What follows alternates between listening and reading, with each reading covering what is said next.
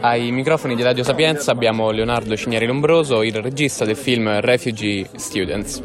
Eh, le mie domande sono: che esperienza è stata lavorare con tre ragazze rifugiate e quanto è stato difficile raccontare le loro storie? Beh, prima di tutto perché erano delle ragazze e quindi io essendo uomo dovevo rapportarmi in un modo molto molto delicato verso di loro e quindi sono stato molto lento anche nell'approccio con loro. Le difficoltà sono state per me la difficoltà sempre perché era una ragazza, la ragazza Rubina che era dell'Afghanistan mi metteva un po' di soggezione perché comunque arrivava da un mondo e una cultura completamente diversa, però mi ha aiutato molto anche la mia assistente che era con me, che era una ragazza che avevo scelto apposta, che curava il suono, ma nello stesso parlava con le ragazze.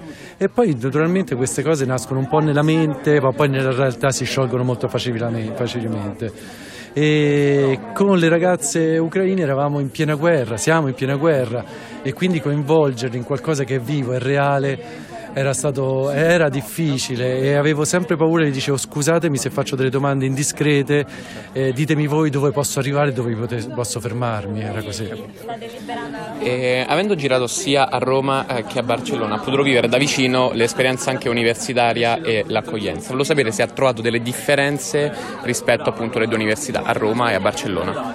Beh, la, la differenza è che la, intanto Barcellona ha uno step più avanzato, ma di struttura organizzativa ha la, questa fondazione che gestisce proprio i rifugiati.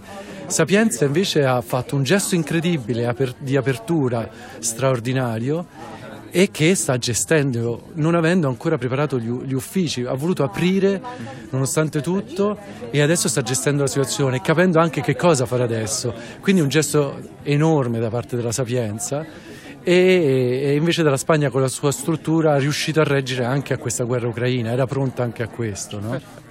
Allora, noi ringraziamo Leonardo Cinieri Lombroso, qui da Radio Sapienza è tutto. Grazie.